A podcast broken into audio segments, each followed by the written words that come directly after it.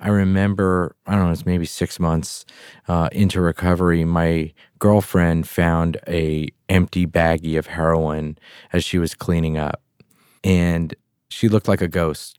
I said to her, "There's nothing I can do except live the right way today to prove to you that I am still in recovery, and hopefully, this will be something we talk about 20 years from now." And it is. Welcome to How To. I'm Charles Duhigg. Each week on the show, we try to help people overcome a problem in their lives. And today we've got a listener who has been working hard, really hard, to make this massive change. But he's worried that it won't last. My name is Jason. Uh, I live in a small town, very small. Uh, it's in southern Illinois in the Shawnee National Forest. So I spend a lot of time hiking, camping, fishing, stuff like that. But a lot of people know Jason for something else. Yeah, I am an addict. Jason has struggled with drug addiction for over a decade. And primarily, it's been addiction to crystal meth, which is widely available in rural areas like where he lives. And Jason's wife has also used meth. But despite that, they've been pretty responsible, upstanding citizens. They both had jobs and they were good parents to their two kids. But then last year, the Department of Child and Family Services knocked on the door. The day they showed up, we had gotten some pretty bad stuff, and I guess we were acting differently or we were looking different. But somebody had notified DCFS, and they showed up and knocked on our door. How old are your kids? Fourteen and two. And and and the state took both of them. Yeah, I thought I'd hit rock bottom a few times, but uh, when DCFS came and took our children, that was that was as rock bottom as I've ever felt. That was eight months ago. And Jason and his wife have been totally clean since then. They're going to meetings and they're doing everything they're supposed to do to stay away from meth. And Jason believes this time is different, that they'll stay clean. But he and his wife still have a long way to go to get their two boys back. When we spoke to Jason, it was a week before Christmas. So you need to stay clean to get your kids back. I mean, Christmas is a little bit over a week away. Yeah, we're going to have a two hour visit the day after Christmas where we're going to do Christmas here. So we've got a tree and we've got a bunch of presents underneath it. It, it sounds like things are moving in the right direction. If if getting your kids taken sort of forced you and your wife to be honest about the problem and to to quit and to get sober? Definitely. And so, what's the thing that you're struggling with right now? Uh, getting past the stigma. So, if we lived in a big city, this wouldn't be so hard, bad. When you live in a small town where everybody knows everything about your business, it's very, very hard to get past your your past. And around here, the stigma is once an addict, always an addict, especially with meth. This is what Jason is struggling with and where he needs help. And it's something that all of us at some point have struggled with, right? Because even if our habits don't include drug use, we all at some point want to change. And the truth is that change is always hard, particularly when we're surrounded by people who remember all of our old bad ways. So, how does Jason stay clean while living in this small town with a long memory? How can he move past his past when so many of the people around him think of him as just an addict? Finding the right answers to those questions might be the difference between getting his kids back or not. Stay with us.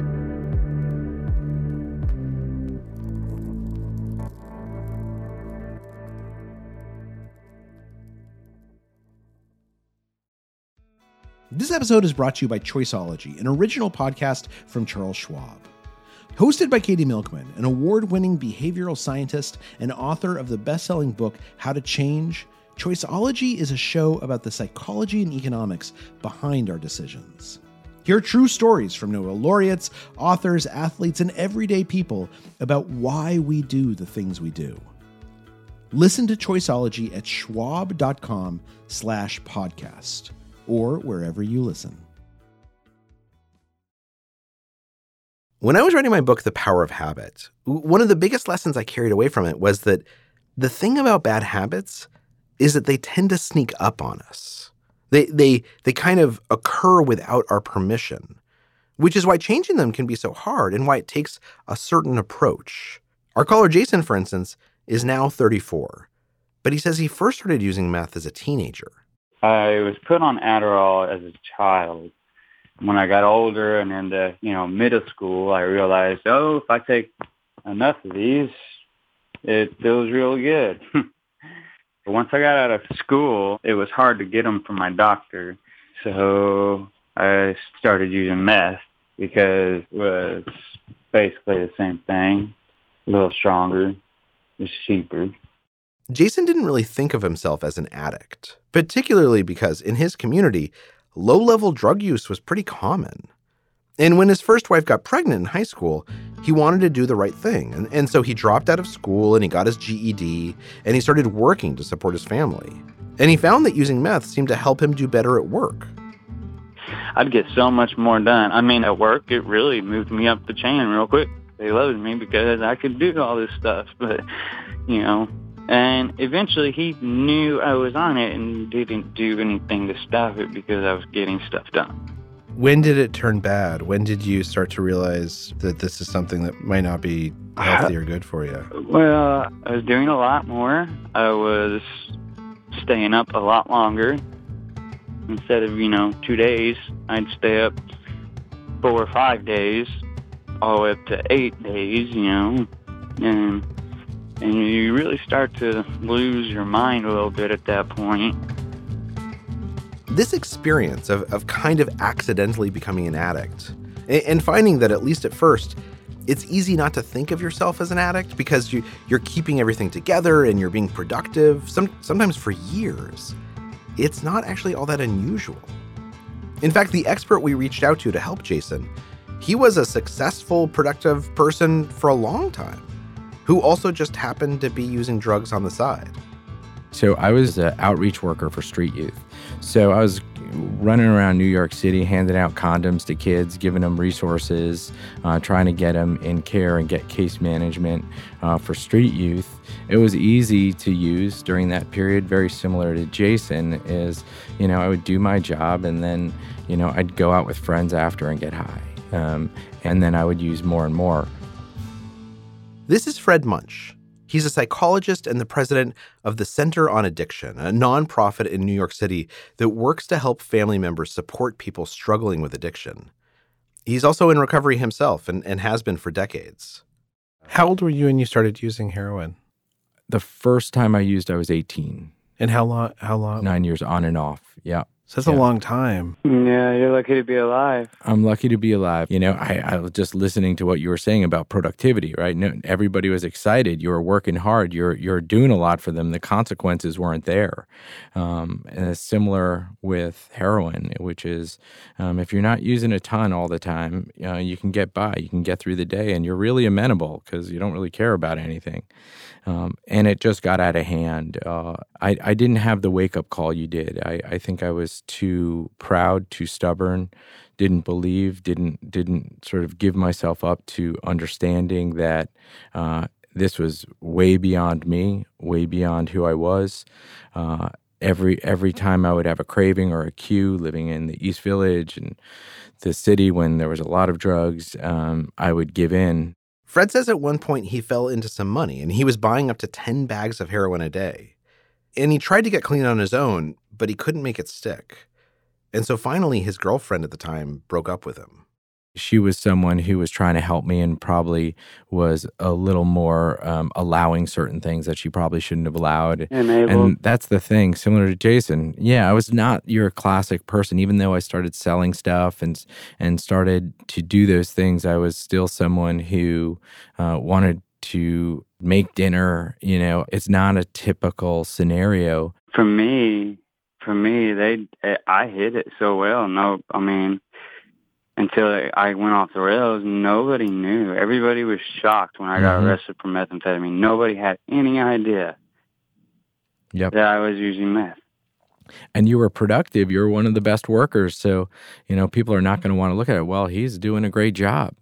Uh, and you even see it with drinking, which is people don't want to acknowledge their friend who's drinking way too much because they're the life of the party. People start to acknowledge addiction when it affects their lives, when their house gets broken into. And stigma comes into play. And you've mentioned this, Jason, uh, very often of the uncertainty of people not knowing whether you're going to relapse. And let's talk about that stigma a little bit because have you found people who who react to you in a way that that say, you know, once a druggie, always a druggie? Yeah, I've got my own family. I, I um,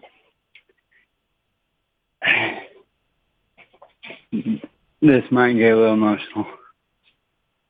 My own stepfather said basically that, you know, once a druggie, always a druggie. Yeah, that I'd always be a druggie. How did that make you feel? Made me want to go out and get high, and that's exactly what I did. You know, it's cold right now. Uh, I've got sinus issues, and if I come in, you know, just doing that, you know, he's high again or something like that. There's always going to be people out there, but I can't focus on those people. I know me. I know the truth about it. And do you feel like do you feel like you could move? Is that an option for you? I wish it was, but my family, all is here. Yeah. Yeah, all my sports here. Even though Jason is clean and he has a support system, he still feels as if he has to convince everyone over and over again that he's actually changed this time.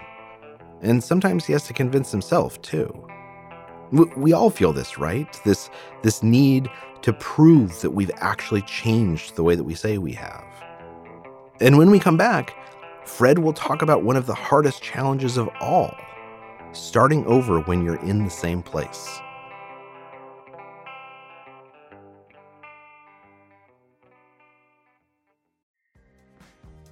This episode is brought to you by Defender. For those who embrace the impossible, the Defender 110 is up for the adventure. This iconic vehicle has been redefined with thoroughly modern design. The exterior is reimagined with compelling proportions and precise detailing, and the interior is built with robust materials and integrity. The Defender capability is legendary, whether you're facing off road challenges or harsh weather conditions. Built for the modern explorer, the Defender 110 lets you go further and do more. And cargo capacity means more room for your gear. To drive the Defender is to explore with greater confidence. Powerful innovations like the intuitive driver display and award winning infotainment system keep you connected. Innovative camera technologies deliver unobstructed views and effortless maneuvering. Ready for a wide range of adventures, the Defender family features the two door Defender 90, the Defender 110, and the Defender 130, which seats up to eight. A vehicle made to go further, the Defender 110. Learn more at LandRoverUSA.com forward slash Defender. This episode is brought to you by Choiceology, an original podcast from Charles Schwab. Choiceology is a show all about the psychology and economics behind our decisions. Each episode shares the latest research in behavioral science and dives into themes like can we learn to make smarter decisions and the power of do overs. The show is hosted by Katie Milkman. She's an award winning behavioral scientist, professor at the Wharton School, and author of the best selling book, How to Change. In each episode, Katie talks to authors, historians, athletes, Nobel laureates, and everyday people about why we make irrational choices and how we can make better ones to avoid costly mistakes. Listen and subscribe at schwab.com slash podcast or find it wherever you listen. We're back with Jason and our expert Fred Muench. And Jason is already doing a lot to maintain his recovery. First and foremost, by accepting his history of addiction. But as with any habit you're trying to change, there will be these days when you have cravings and you want to revert back to those old bad patterns. Acknowledge that this is real. Accept that you have a craving rather than trying to distract yourself. Say, I'm having a craving because I want to feel better. I'm having this craving because it's given me a reward in the past. I'm going to acknowledge and I'm going to accept it. And acknowledging that in the short term, you might get some benefit, but who you are in the long term, you will not get that benefit. But even more is building a life and building outside external reinforcers that will reinforce recovery. So let's let's talk for for Jason in particular. So when he has those days that he he accepts that he is an addict, Mm-hmm. he accepts the craving is real. What practically does he need in his life, you think, to have those supports? What does that look like? The the first thing is making effort to feel uncomfortable around other people. And it sounds like Jason's doing this. It sounds like he's going to meetings. It sounds like he's going to treatment. He's accepting that he doesn't know everything and he's learning to reach out and being effortful in the behavior by which you want to change. Here's our first rule make an effort to do the uncomfortable things. Have those hard conversations with your family or, or strangers or even groups that normally you wouldn't want anything to do with. If you tell them how you are trying to change, whether it's kicking drugs or drinking less or, or even just eating better, studies say that you're more likely to actually commit to making the change become real. I remember in early recovery, I was like, I feel like I'm going on a date. You know, it was like at a diner sitting mm-hmm. talking to this guy. I'm like, I don't really know you and I don't know who you are. And then the thing that got me moving forward is is accepting that this is weird. Accepting that I'm reinventing myself and it's awkward and it's uncomfortable. But I know if I want to live tomorrow and be free of addiction, this is what I have to do. And so I created supports.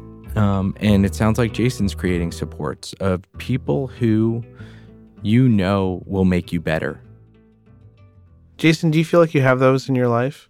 Yes, certainly I do. Um, I don't know that I'll ever quit going to meetings, you know, and uh, because that is one of my biggest supports, you know, and uh, that I can go there and talk about how I'm feeling with these people. These people know me in ways nobody else ever will.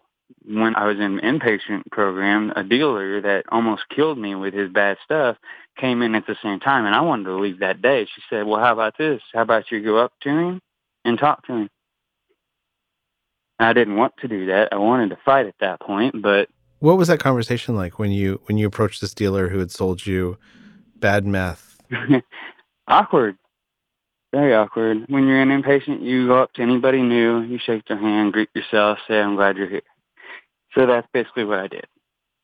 You know, Jason, what strikes me is your ability to go up to the dealer and and and do that with the support of confronting someone.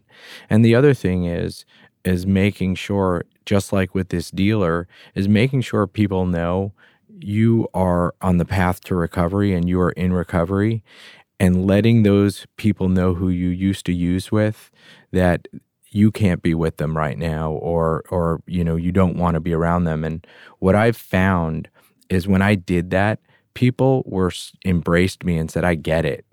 And the fascinating things was the people who didn't are the people exactly knew who i never wanted to have any contact with again.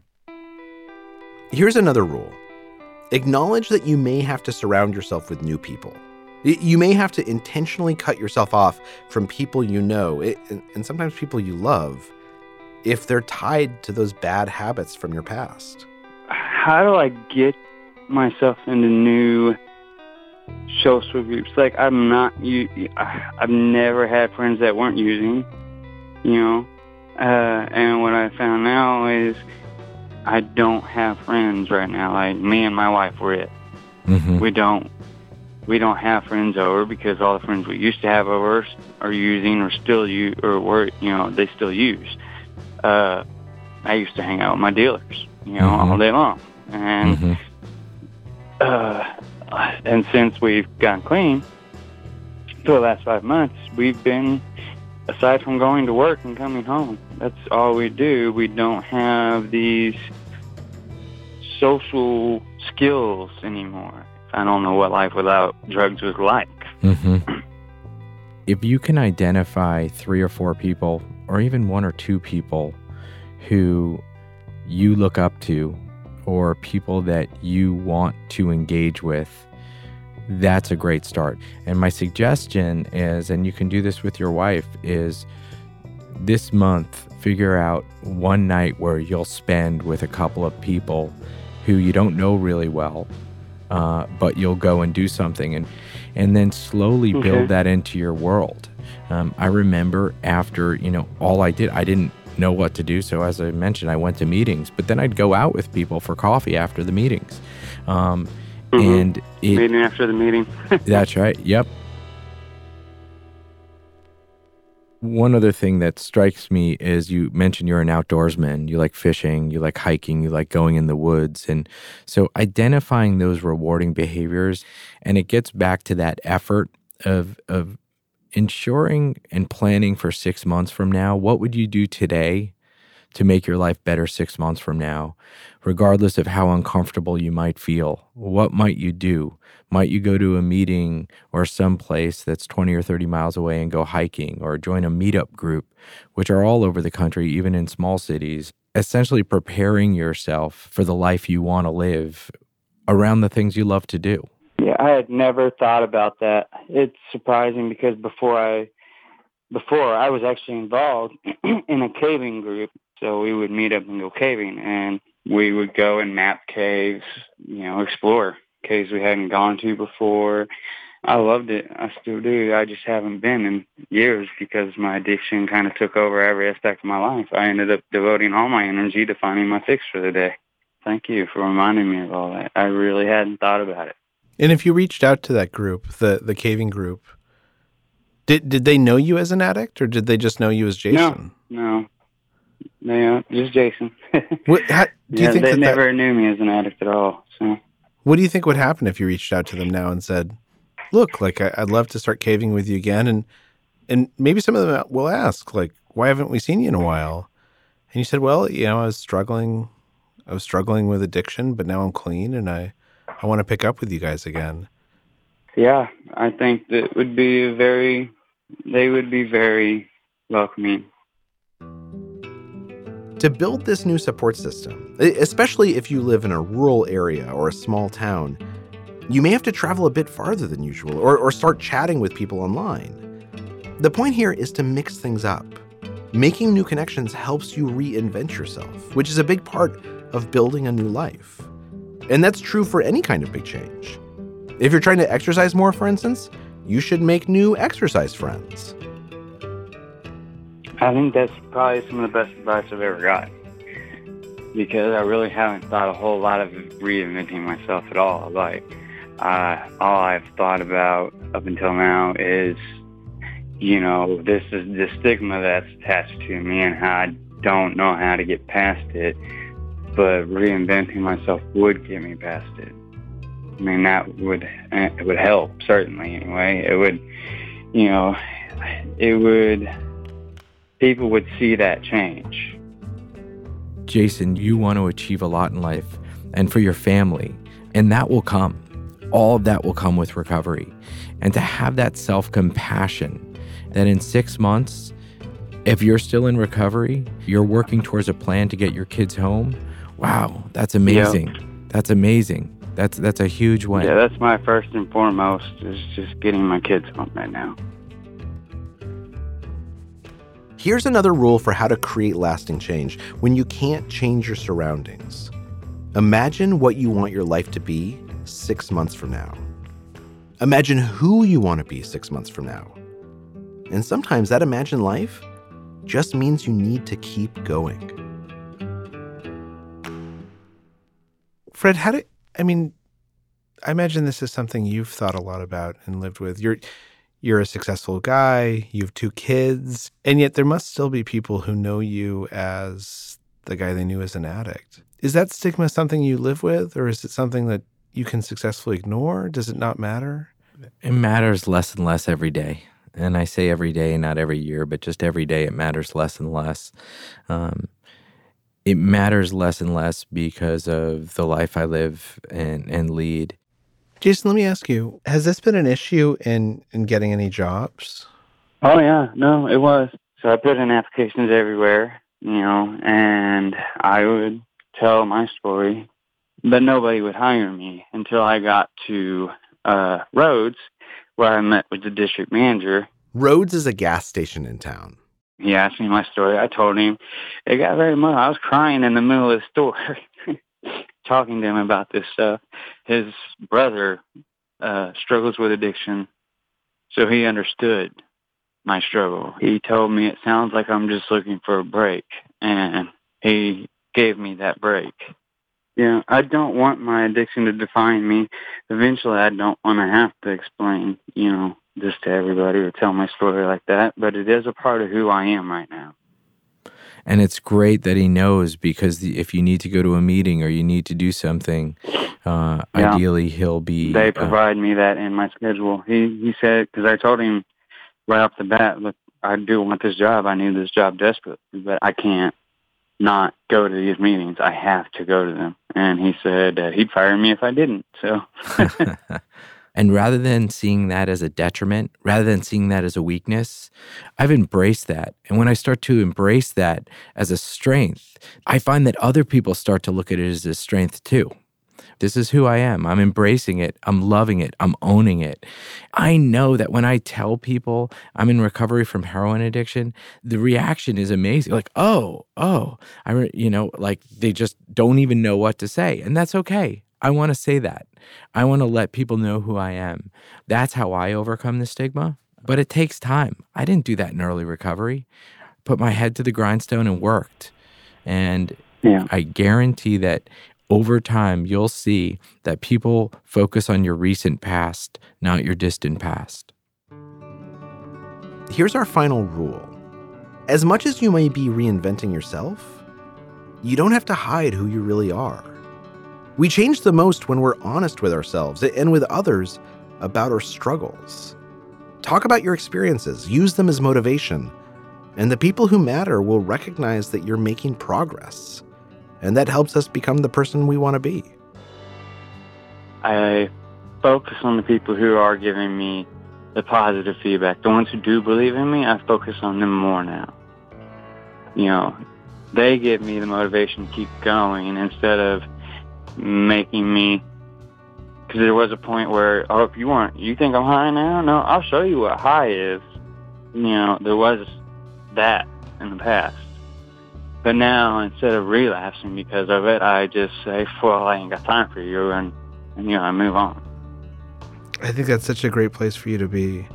And it's so hard, and you deserve so much admiration for being able to get to that place where you can say, I'm not going to let these other people bring me down. I'm not going to let their judgments weigh me down. No, I, I'm not going to change their mind overnight. You know, it could take years of being sober before they, you know, see that change, and that's that, and that that's fine. I mean, I don't blame them for that because in the cases that's the way it is around here. There's a lot of people in the graveyard here that are, were a drug addict till the day they died. Several friends of mine, you know, have died because of this, and sadly, those should have been wake-up calls for me too. But for me, it took DCFS taking my kids for me to decide I need to get sober. Jason, if if you could tell your family one thing that you think would help would help them help you, what would you tell them? Um, that's a good question. Uh, I'd tell him that I'm, I'm not gonna be that guy forever. Uh, what I need from you is support and, you know, just reminding me of what I can do. I, I, Jason, I'm I'm uh, I'm so impressed with your thought process. I'm so impressed with how you're approaching this. I'm so impressed that you can see that some of these consequences are blessings. I I really do see great things for you as you maintain recovery, as you maintain positivity, um, and I, I it's been you know such a pleasure to have this time to speak with you. Likewise, you know, for you, uh, have been an inspiration to me knowing your story and, and where you're at now compared to where you were at then is motivation for me.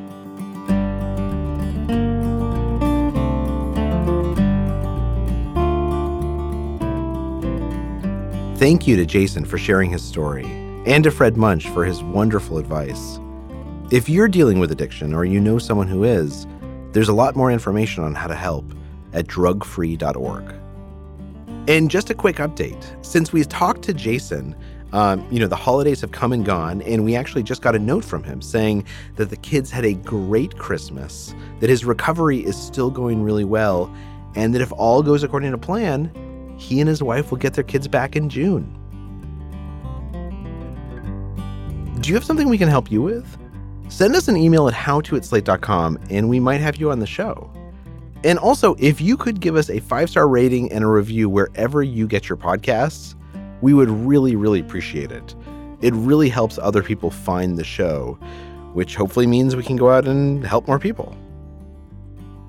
How To's executive producer is Derek John. Rachel Allen is our production assistant, and Merritt Jacob is our engineer. Our theme music is by Hannis Brown. June Thomas is the senior managing producer of Slate Podcasts, and Gabriel Roth is Slate's editorial director for audio. Special thanks to Asha Saluja and Sung Park. I'm Charles Duhigg. Thanks for listening.